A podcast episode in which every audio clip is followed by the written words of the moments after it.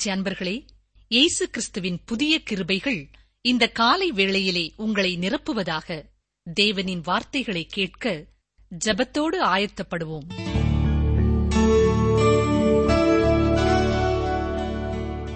நேற்றும் என்றும் என்றும் ஆறாத எங்கள் அன்பின் பரமபிதாவே உம்முடைய அன்புக்காக நாங்கள் தாழ்மையோடு முளிரயத்தோடு உமக்கு நன்றி செலுத்துகிறோம். எங்களுக்காக உம்முடைய ஒரே குமாரனை சிலுவையிலே ஒப்புக் கொடுத்தீரே உமக்கு ஸ்தோத்திரம் உமக்கு ஸ்தோத்திரம் உமக்கு ஸ்தோத்திரம் செலுத்துகிறோம். இந்த புதிய வாரத்திலேயும் உம்முடைய கிருபையை நாடி உம்முடைய சமூகத்திலே வந்து நிற்கிறோம். உம்மாலே அல்லாமல் எங்களால் ஒன்றும் செய்யக்கூடாது என்பதை அறிந்தவர்களாய் உம்முடைய சமூகத்திலே வந்து நிற்கிறோம். இந்நாட்களிலே நடமாடுகிற பற்பலவிதமான புதிய வியாதிகளை உம்முடைய சமூகத்திலே கொண்டு வருகிறோம். கர்த்தாவே அது எங்கே எப்படி ஆரம்பமானது என்பதை கர்த்தர் அறிந்திருக்கிறேன் அப்படிப்பட்ட வியாதிகளினாலே பாதிக்கப்பட்டிருக்கிற ஒவ்வொருவருக்கும் கொடுக்கப்படுகிற சிகிச்சை பலனளிக்க நீர் உதவி செய்தல்லும் வியாதிகளிலிருந்து விடுதலை தாரும் பரிபூர்ணமான சுகத்தை தாரும். எய்ட்ஸ் வியாதினாலே பாதிக்கப்பட்டிருக்கிற சகோதர சகோதரிகளுக்காக நாங்கள் செபிக்கிறோம். கர்த்ததாமே நம்முடைய பிள்ளைகளுடைய சிகிச்சைகள் எல்லாவற்றையும் ஆசீர்வதிக்க வேண்டும் என்று சொல்லி நாங்கள் செபிக்கிறோம். தொடர்ந்து அந்த நோய் பரவாதபடி நீர் காத்துக்கொள்ள வேண்டும் என்று சொல்லி நாங்கள் செபிக்கிறோம். தற்கொலை செய்ய வேண்டும் என்ற எண்ணத்திலே யாராவது இருப்பார்கள் என்றால் கத்தர் அவர்களையும் கரம் பிடித்து நீர் தூக்கி எடுக்க வேண்டும் என்று சொல்லி நாங்கள் செபிக்கிறோம். எங்கள் குடும்பத்தில் எல்லாரும் ரட்சிக்கப்படவில்லையே என்ற துக்கத்தோடு இருக்கிறவர்களுக்காக நாங்கள் வேண்டிக் கொள்கிறோம். குடும்பத்தில் உள்ள ஒவ்வொருவரையும் கர்த்தர் சந்திக்க வேண்டும் என்று சொல்லி நாங்கள் செபிக்கிறோம். தடவியாது உண்மை கண்டுகொள்ள நீர் அவர்களுக்கு உதவி செய்ய வேண்டும் என்று சொல்லி நாங்கள் செபிக்கிறோம் ஐயா. இன்னமும் குடி பழக்கத்திலே அடிமைப்பட்டு இருப்பதனாலே பலவிதமான கஷ்டங்களின் மத்தியில் இருக்கிற குடும்பங்களை நாங்கள் நினைவு கூறுகிறோம். அந்த தவறான பழக்கத்திலிருந்து நீரே ஒவ்வொருவரையும் விடுதலை செய்ய வேண்டும் என்று சொல்லி நாங்கள் செபிக்கிறோம். அந்த பழக்கத்திற்கு அடிமைப்பட்டிருக்கிறதுனாலே எப்படி குடும்பம் பாதிக்கப்படுகிறது எப்படி பணம் வீணாகிறது எப்படி சரீரம் கெட்டுப்போகிறது என்பதை உணர்ந்து கொள்ளக்கூடிய உணர்வுள்ள இருதயத்தை நீர் ஒவ்வொருவருக்கும் கொடுக்க வேண்டும் என்று சொல்லி நாங்கள் செபிக்கிறோம். தகப்பனே இன்னமும் வேலை இல்லாதவர்களுக்காக நாங்கள் செபிக்கிறோம். படித்து முடித்துவிட்டு நீண்ட காலமாய் வேலைக்காக தேடிக்கொண்டிருக்கிற நம்முடைய பிள்ளைகளுக்கு இறங்கி நல்ல வேலை வாய்ப்புகளை நீர் கொடுக்க வேண்டும் என்று சொல்லி நாங்கள் செபிக்கிறோம். அதிகமாய் படித்துவிட்டு குறைந்த சம்பளத்துக்கு வேலை செய்கிறவர்களுக்காக கூட நாங்கள் செபிக்கிறோம். கர்த்தர்தாமே அவர்களுடைய படிப்பிற்கு ஏற்ற வேலை வாய்ப்புகளை ஏற்ற நேரத்திலே கொடுக்க வேண்டும் என்று சொல்லி நாங்கள் செபிக்கிறோம். இன்னமும் வியாபாரத்தில் ஈடுபட்டிருக்கிறவர்களுக்காக நாங்கள் செபிக்கிறோம். அவர்கள் வியாபாரங்களை கர்த்தர் ஆசீர்வதிப்பீராக. அவர்கள் வியாபாரம் நடத்துகிற இடத்திலே சுற்றியிருக்கிற மக்களுக்கு ஒரு ஆசீர்வாதமான பணியாய் அதை செய்ய கிருபை தாரும். அந்த கடைக்கு வருகிறவர்களையும் போகிறவர்களையும் கர்த்தர் ஆசீர்வதிக்க வேண்டும் என்று சொல்லி நாங்கள் செபிக்கிறோம். நல்ல பொருட்களை வாங்கி மக்களுக்கு நன்மை செய்கிறவர்களாய் இந்த வியாபாரத்தை தொடர நீரை உதவி செய்தலும் இன்னமும் சுக பிரசவத்திற்காக உமை நோக்கி பார்க்கிற அருமையான சகோதரிகளுக்காக நாங்கள் ஜெபிக்கிறோம். அவர்கள் சரீரங்களில் உள்ள எல்லா பலவீனங்களையும் மாற்றி அமைத்து குழந்தையை சுகத்தோடு பெற்றெடுக்க தேவையான சக்தியையும் பலத்தையும் கர்த்தர் கட்டளையிட வேண்டும் என்று சொல்லி நாங்கள் ஜெபிக்கிறோம். அவர்களுக்கு உதவி செய்கிற வைத்தியர்களுக்காக நாங்கள் ஜெபிக்கிறோம். தகுந்த ஆலோசனையை நீர் அவர்களுக்கு கொடுத்துடலும் அப்பா. இன்னமும் குடும்பத்திலே சமாதானம் இல்லாத குடும்பங்களுக்காக ஜெபிக்கிறோம். பிரிந்து கிடக்கிற குடும்பங்களுக்காக நாங்கள் செபிக்கிறோம். பிரிய துடிக்கிற குடும்பங்களுக்காக நாங்கள் செபிக்கிறோம். உண்மையான அன்பை அறிந்து கொள்ளவும் ஒருவரை ஒருவர் உண்மையான கரிசனையோடு நேசிக்கவும் ஒருவருக்கொருவர் விட்டுக் கொடுத்து உடைய நாமத்தை மையப்படுத்தும் கர்த்தர் இறங்கி உதவி செய்ய வேண்டும் என்று கேட்கிறோம். இனமும் நிலம் வீடு பிரச்சனை தொடர்பாக சமாதானம் இல்லாமல் பணத்தை வீணாய் செலவு செய்ய வேண்டிய சூழ்நிலைகளிலே இருக்கிறவர்களுக்காக நாங்கள் செபிக்கிறோம். அன்றுவரே நீதிமன்றத்திற்கும் வீட்டுக்கும் அலைந்து கொண்டிருக்கிற பிள்ளைகளுக்காக நாங்கள் செபிக்கிறோம். கர்த்தர் தாமே அந்த அருமையான சகோதர சகோதரிகளுடைய வாழ்க்கையிலே இந்த பிரச்சனையை பார்த்து அவர்களுக்கு இறங்கி உதவி செய்ய வேண்டும் என்று கேட்கிறோம். எங்கள் ஜெபத்தை கேட்டதற்காக ஸ்தோத்திரம். இந்த வாரம் முழுவதும் உம்முடைய கிருபையும் பராமரிப்பும் எங்களுக்கு போதுமானதா இருக்கட்டும். இந்த வாரத்திலே பிறந்த நாளை கொண்டாடுகிற அருமையான தம்பி தங்கைமார் வாலிப சகோதர சகோதரிகள் பெரியவர்கள் எல்லாரையும் உடைய சமூகத்திலே நாங்கள் நினைவு கூறுகிறோம். கத்தாவே ஒவ்வொருவருக்கும் இந்த புதிய ஆண்டு ஆசீர்வாதம் நிறைந்த ஆண்டாயிருக்கத்தக்கதாக கர்த்தர் உம்முடைய ஆசீர்வாதத்தினாலே ஆசீர்வதிக்க வேண்டும் என்று சொல்லி நாங்கள் ஜெபிக்கிறோம். ஆவிக்குரிய சகல ஆசீர்வாதங்களையும் இந்த ஆண்டில் நம்முடைய பிள்ளைகள் அனுபவிக்க நீர் கிருபை தர வேண்டும் என்று சொல்லி நாங்கள் வேண்டிக் கொள்கிறோம். திருமண நாளை நினைவு கூர்ந்து புதிய ஆண்டுக்குள்ளே பிரவேசிக்கிறவர்களையும் நாங்கள் நினைவு கூறுகிறோம் கர்த்தர் தாமே அவருடைய குடும்ப வாழ்க்கையிலே ஒருவரை ஒருவர் உண்மையாய் நேசிக்கக்கூடிய அன்பை தாருமப்பா ஒருவருக்கொருவர் சந்தோஷமாய் கீழ்ப்படியக்கூடிய நேரங்களை நீர் தாரும். இரண்டு பேரும் சேர்ந்து உம்முடைய நாமத்திற்கு மகிமையை கொண்டு வருகிற பிள்ளைகளாய் வாழ கிருவை தாரும் இன்றைக்கு திருமண நாளை நினைவு கூர்ந்தாலும் என்னுடைய வாழ்க்கை துணை இப்பொழுது என்னோடு இல்லையே என்ற யோசனையோடு சிந்தனையோடு இருக்கிற பிள்ளைகளுக்காக நாங்கள் செபிக்கிறோம் கர்த்தர்தாமே தனிமையாய் அவர்கள் நடத்தும் வாழ்க்கையிலே நீர் சகாயராய் இருந்து கரம் பிடித்து அவருடைய தேவைகளை சந்தித்து நீர் தொடர்ந்து வழிநடத்த ஒப்புக் கொடுக்கிறோம் எங்கள் ஜெபத்தை கேட்டதற்காக உமக்கு ஸ்தோத்திரம் ஸ்தோத்திரம் ஸ்தோத்திரம். நீர் எங்களுக்கு பதில் கொடுக்கிறீர் உமக்கு நன்றி செலுத்துகிறோம். இயேசுவின் வல்லமிழ நாமத்தினாலே மனத்தாழ்மையோடு வேண்டிக் கொள்கிறோம் பிதாவே. ஆமேன்.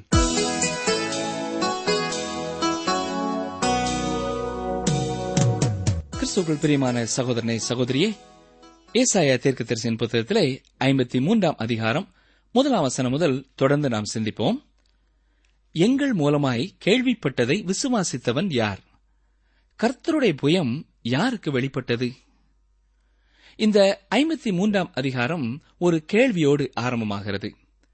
தீர்க்கதரிசியின் செய்தியானது மக்களால் விசுவாசிக்கப்படாதபடியால் அவர் இங்கே முறையிடுகிறது போல இது காணப்படுகிறது.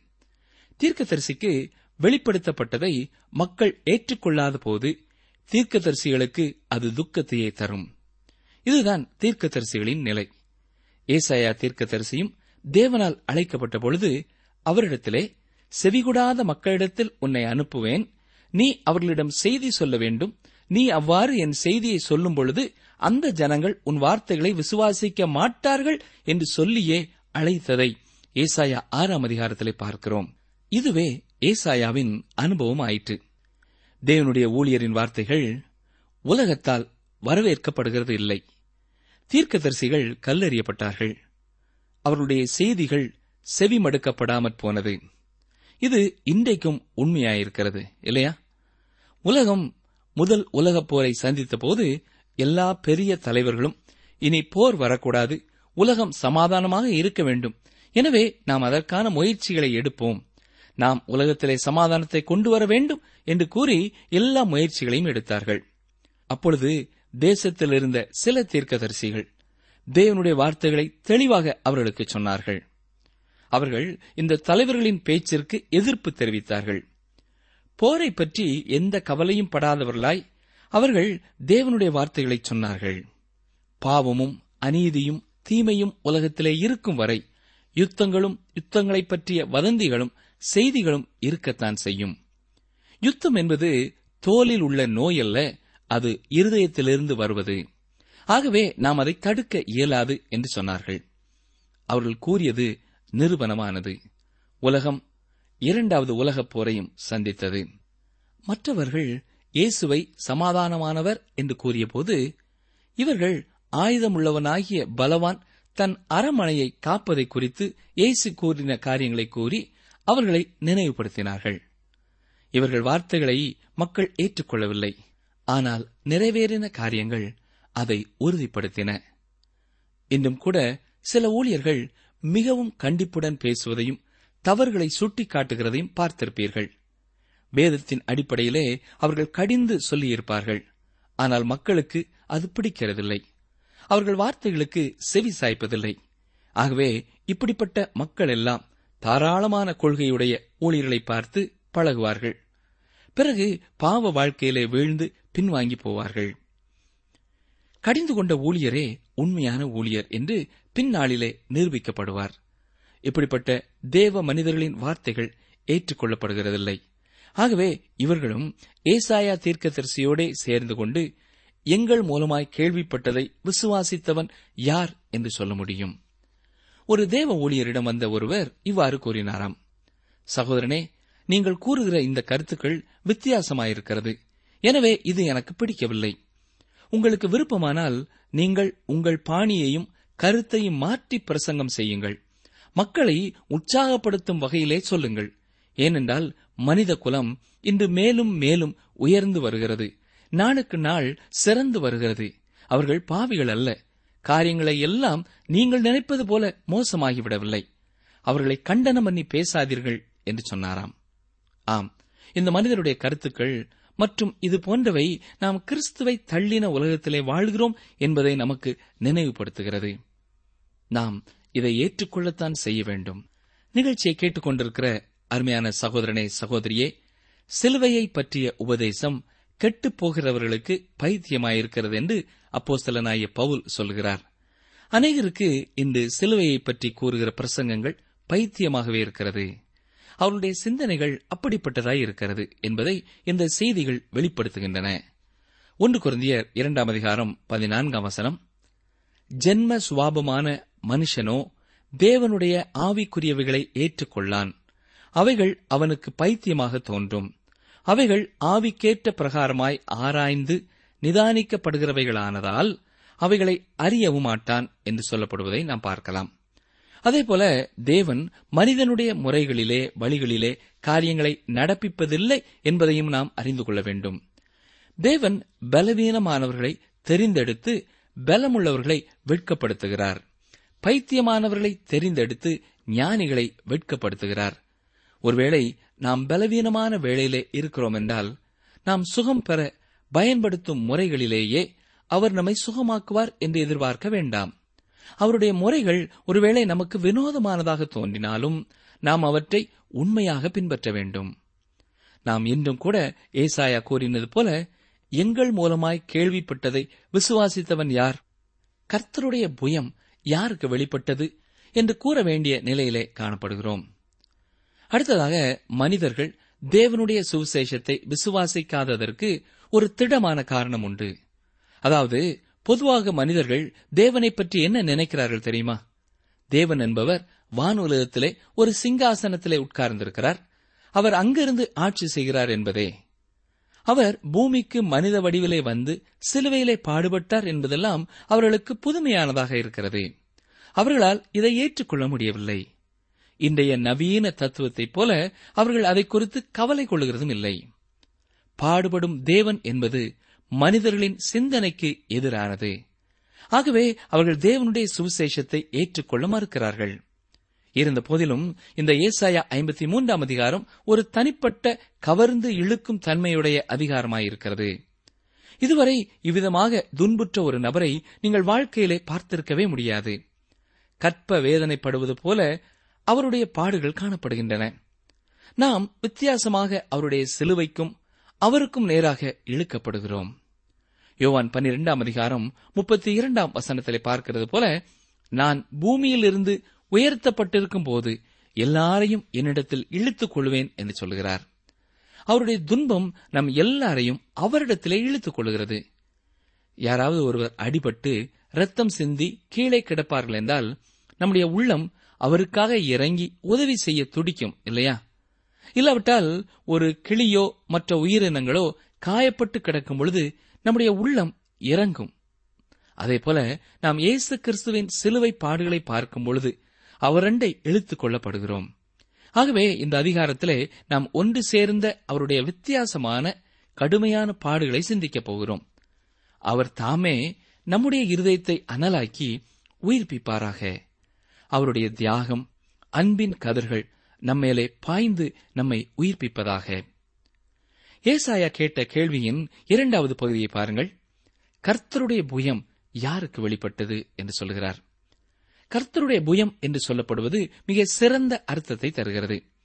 தேவன் உலகத்தையும் வானத்தையும் சிருஷ்டித்த பொழுது அதை அவருடைய விரலின் கிரியைகள் என்று சொல்லப்படுகிறது. சங்கீதம் பத்தொன்பது ஒன்று பாருங்கள். வானங்கள் தேவனுடைய மகிமையை வெளிப்படுத்துகிறது. ஆகாய விரிவு அவருடைய கரங்களின் கிரியையை அறிவிக்கிறது. இதிலே கரங்களின் கிரியை என்பது விரல்களின் கிரியை என்ற அர்த்தம் பட மூல பாஷையிலே இருக்கிறது. டாக்டர் டிவிட் டல்மகே என்ற தேவனுடைய மனிதர் இவ்வாறு சொல்லியிருக்கிறார். தேவன் இந்த அண்ட சராசரங்களை படைக்கும் பொழுது பாதி கூட முயற்சிக்காமல் சிருஷ்டித்தார். அவர் வானத்தையும் பூமியையும் படைக்கும் பொழுது ஒரு முயற்சியும் இல்லாமல் செய்தார். அவர் சொல்ல எல்லாம் உண்டாயிற்று. அவர் ஏழாம் நாளில் ஓய்ந்திருந்த பொழுது அவர் களைப்பால் ஓய்ந்திருக்கவில்லை. அவர் எல்லாவற்றையும் செய்து முடித்தார். அவ்வளவுதான். ஆனால் தேவன் மனிதனை மீட்ட பொழுது அதற்காக அவருடைய கரம் தேவைப்பட்டது. ரட்சிப்பு என்பதை செய்ய அவர் பெரிய காரியங்களை செய்ய வேண்டியதாயிற்று. ஆனால் இந்த ரட்சிப்பு இலவசமானது பெரியமானவர்களே. இது மனிதர்களுக்கு இலவசமாய் கொடுக்கப்படுவதனால் இது சரியானது. மனிதன் அதற்காக எதையுமே செலுத்த இயலாது. அவனிடத்திலே செலுத்தவும் ஒன்றுமில்லை. மனிதனுக்கு இது இலவசமாக கிடைக்க காரணம் இயேசு கிறிஸ்து செலுத்திய கிரயத்தை தேவன் ஏற்றுக்கொண்டார்.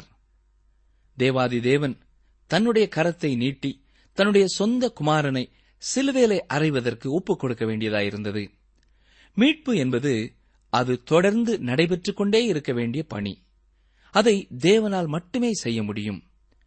மனிதன் நிலைத்திருக்கிறவன் அல்ல. ரட்சிப்பு இலவசமாக கிடைக்கிறது என்பதற்காக அது மலிந்து போனது என்று தரக்குறைவாக எண்ணக்கூடாது. நாம் இப்பொழுது இயேசு கிறிஸ்துவுக்கு முன்பாக கொண்டு வரப்படுகிறோம். இங்கே அவருடைய மனித ஆரம்பத்தை குறித்தும் சிறிது சொல்லப்பட்டிருக்கிறது. பாருங்கள் ஏசாயா தீர்க்க தரிசியின் புஸ்தகம் ஐம்பத்தி மூன்றாம் அதிகாரம் இரண்டாம் வசனம். இளங்கிளையைப் போலவும் வறண்ட நிலத்திலிருந்து துளிர்க்கிற வேரைப் போலவும் அவனுக்கு முன்பாக எழும்புகிறார். அவருக்கு அழகும் இல்லை சௌந்தரியமும் இல்லை. அவரை பார்க்கும்போது நாம் அவரை விரும்பத்தக்க ரூபம் அவருக்கு இல்லாதிருந்தது. இயேசு கிறிஸ்து வறண்ட நிலத்திலிருந்து துளிர்க்கிற வேரை போல இருக்கிறார் அதாவது இயேசு கிறிஸ்துவின் பிறப்பின் பொழுது தாவீதின் குடும்பம் ராஜ வம்சத்தை இழந்திருந்தது. யோசிப்பு ஒரு சாதாரண தச்சன். தாவீது வம்சத்திலே பின்வந்தவர்கள் இளவரசர்களாக இல்லை. விவசாயிகளாக தச்சர்களாக காணப்பட்டார்கள். இஸ்ரவேல் தேசம் ரோம ஆட்சியின் இரும்பு கரத்தின் கீழே இருந்தது. அவர்கள் அடக்கி ஆண்டு கொண்டிருந்தார்கள். ரோம சாம்ராஜ்யமும் பெரியதொரு கலாச்சாரத்தை பிறப்பித்து விடவில்லை. அந்நாட்களிலே நீதி நியாயமெல்லாம் சென்று அநீதிதான் தாண்டவமாடிக் கொண்டிருந்தது இஸ்ரவேலிலே காணப்பட்ட கலாச்சாரம் சமயம் போன்றவை அதன் அடிமட்டத்திற்கு சென்றுவிட்டது. அவர்கள் சடங்காச்சாரமாக சில காரியங்களை செய்து கொண்டு வந்தார்கள். அவருடைய இருதயம் குளிர்ந்து போய் தேவனுக்கு எதிராக காணப்பட்டது. இந்த ஒரு வறட்சியான சூழ்நிலையிலேதான் எய்சு பிறந்தார். அவர் ஒரு ராஜ்ய வம்சத்திலே தோன்றினாலும் அது அப்பொழுது ஏழை குடும்பமாக இருந்தது. ரோம சாம்ராஜ்யத்தின் கீழே அடிமைப்பட்டிருந்த இஸ்ரவேல் தேசத்திலே வீழ்ச்சியான காலத்திலே அவர் தோன்றினார். சமுதாயத்தின் சிறந்த மலர் வறண்ட நிலத்திலே மலர்ந்தது. அது வரலாற்றிலேயே மிகவும் வறண்ட ஒரு காலமும் கூட. அவரை அப்பொழுது பிறக்கச் செய்வது மனுஷனால் கூடாத காரியம். ஆனால் அவராகவே தேவனிடத்திலிருந்து வந்து உதித்தார். ஒரு பாலைவனம் இருக்கிறது. அங்கே சுற்றுப்புறம் எங்கிலும் தண்ணீர் இல்லை. பச்சை பசேல் என்ற தோட்டமும் இல்லை. ஆனால் அங்கே திடீரென்று ஒரு செடி வளர்ந்து மலர்ந்து அழகாக காட்சியளிக்கிறது என்று வைத்துக் கொள்வோம் அது உங்களுக்கு மிகவும் ஆச்சரியமாக இருக்கும் இல்லையா? ஆகா இந்த தண்ணீர் இல்லாத வறண்ட நிலத்திலே எப்படி இந்த செடி வளர்ந்தது என்று வியப்படைவீர்கள் இல்லையா? அந்நாட்களிலே இயேசு உதித்ததும் அப்படித்தான் இருந்தது. அந்த சந்ததி அந்த சமுதாயம் அப்பொழுது இயேசுவை பிறப்பிக்க செய்திருக்க முடியாது. ஆனால் இயேசு வித்தியாசமானவர். ஆகவே அவர் வறண்ட நிலத்திலிருந்து துளிர்க்கிற வேரை போல் இருந்தார். இதனைத் தொடர்ந்து ஏசாய தீர்க்கதரிசி நம்முடைய கவனத்தை அவருடைய பாடுகளுக்கும் மரணத்துக்கும் நேராக திருப்புகிறார். அவருக்கு அழகும் இல்லை சௌந்தரியமும் இல்லை அவரை பார்க்கும்போது நாம் அவரை விரும்பத்தக்க ரூபம் அவருக்கு இல்லாதிருந்தது என்று சொல்கிறார். சிலர் இந்த வார்த்தைகளை வைத்துக்கொண்டு இயேசு உண்மையிலே அழகற்றவர் என்றும் அவருடைய உடல் அமைப்பு சரியாக இல்லாமல் இருந்தது என்றும் சொல்லுகிறார்கள். ஆனால் இது உண்மையாக இருக்க முடியாது. ஏனென்றால் அவர் பரிபூரணமான மனிதர்.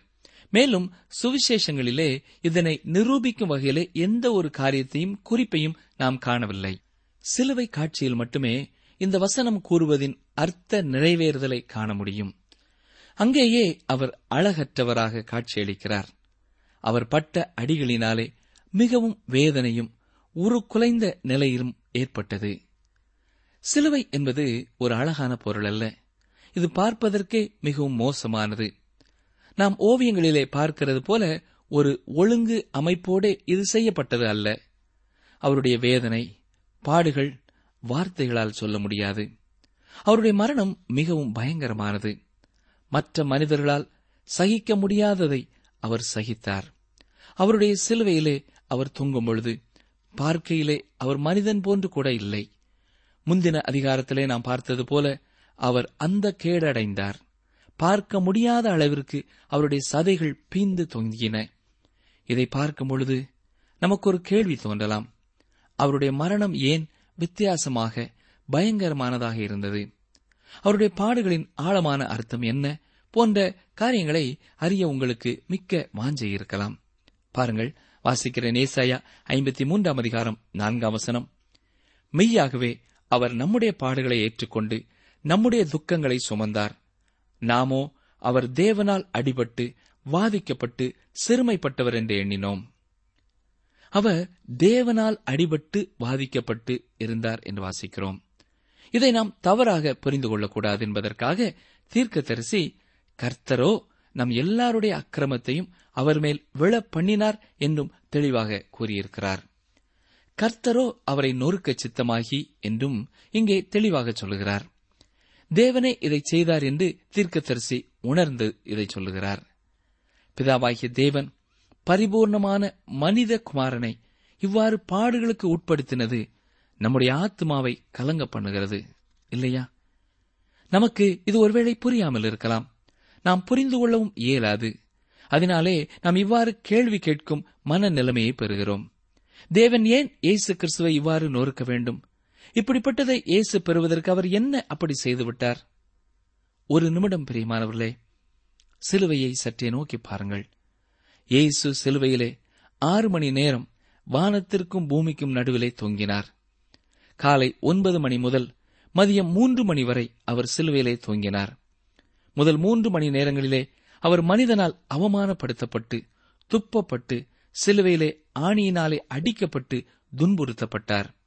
பிறகு அவர்கள் அமர்ந்து அவர் எவ்வாறு மறிக்கிறார் என்று பார்த்துக் கொண்டிருந்தார்கள்.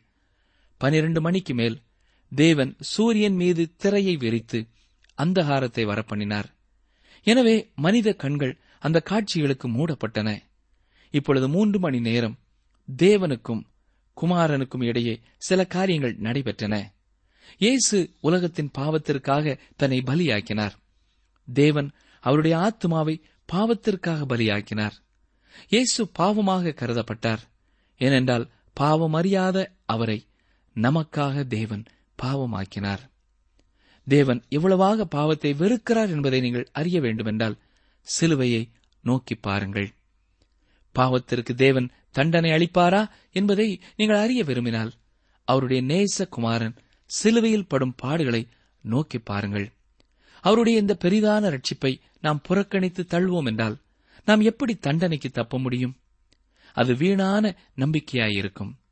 சிலுவையிலே உலகத்தின் பாவத்தை சுமந்து தீர்க்கிற தேவாட்டுக்குட்டி பலியிடப்பட்டது. ஆனால் அவர் மறித்தது அவருக்காகவோ அவருடைய தவறுகளுக்காகவோ அல்ல. அவர் எனக்காகவும் உங்களுக்காகவும் என்னுடைய பாவத்திற்காகவும் உங்களுடைய பாவத்திற்காகவும் தான் மறித்தார் இப்பொழுது தீர்க்கதரிசி தொடர்ந்து என்ன சொல்கிறார் பாருங்கள். ஏசாயா ஐம்பத்தி மூன்று ஐந்தாம் ஆறாம் வசனங்களை வாசிக்கிறேன்.